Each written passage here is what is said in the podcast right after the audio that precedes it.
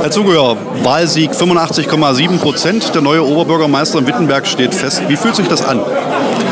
Ja, das fühlt sich jetzt nach den letzten Wochen äh, der Aufregung, der Anspannung, äh, fühlt sich das gut an, muss man sagen. Das ist äh, ein klares Wahlergebnis, das ist ein klarer Auftrag, das ist aber auch ein großer Rucksack, der ihm jetzt geschnürt wird. Ja, mit so einem Ergebnis, das ist äh, wirklich eine Verpflichtung. Die nehme ich aber gerne an. Ähm, ich habe das in den letzten sechs Jahren so gehalten, dass man ähm, am besten über seine, seine Arbeit ähm, sich qualifiziert und auch äh, nach außen tritt.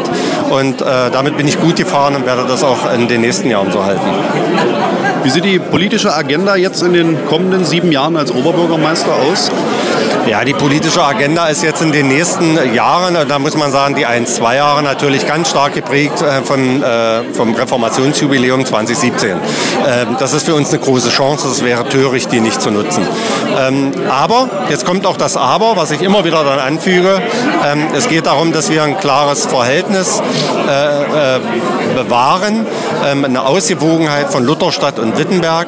Wir sind Lutherstadt, da können wir stolz drauf sein, das ist eine große Verpflichtung. Wir sind aber auch Industrie-Kulturstandort mit vorneweg SKW, mit Feldbinder, Grafotec und großen Unternehmen. Und wir müssen uns für die Zeit nach 2017 auf unsere Stärken besinnen. Wittenberg war schon immer Bildungsstadt. Wir müssen als Tagungsstandort äh, unsere Zukunft auch dort in diesem Bereich weiter ausbauen, weil wir liegen in, unmittelbaren, äh, in der unmittelbaren Verbindung zwischen Berlin, äh, Potsdam, Halle, Magdeburg und so weiter. Und das wäre eine riesige vertane Chance, wenn wir das nicht nutzen, weil die Leute wollen ja herkommen, die wollen sich hier äh, äh, treffen, die wollen hier tagen, sich bilden und da liegt ein ganz großes Potenzial. Hinter uns an der Leinwand wird das Wahlergebnis nochmal projiziert. Vielleicht noch ein Wort zum Wahlergebnis selbst und zur Wahlbeteiligung. Ja, ähm, dem lachenden Auge äh, mit, dieser, äh, mit diesem großen Sieg, muss man sagen, von äh, ca. 85 Prozent steht natürlich auch das weinende Auge gegenüber, da die Wahlbeteiligung nur knapp bei über 30 Prozent liegt. Ähm, das ist natürlich äh, nicht so schön, das kann man auch nicht wegreden. Ähm, erklären kann ich das heute Abend auch nicht unbedingt. Vielleicht ist es äh, von Einzelnen auch die Wahlstrategie gewesen.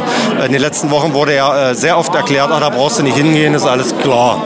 Ähm, Einzelne haben vielleicht auch darauf abgezielt, dass, äh, um sich selber ihren Stimmenanteil prozentual zu erhöhen. Vielleicht hat das auch äh, funktioniert zum Teil. Äh, ich weiß es nicht. Ähm, darüber wird man sich unterhalten müssen. Aber heute Abend, muss ich sagen, ist es mir auch mal jetzt, just in diesem Moment, darf es mir auch mal einen klitzekleinen Moment egal sein, äh, weil ich mich auch erst mal freuen darf. Vielen Dank für das Gespräch, Herr Zuhörer. Danke.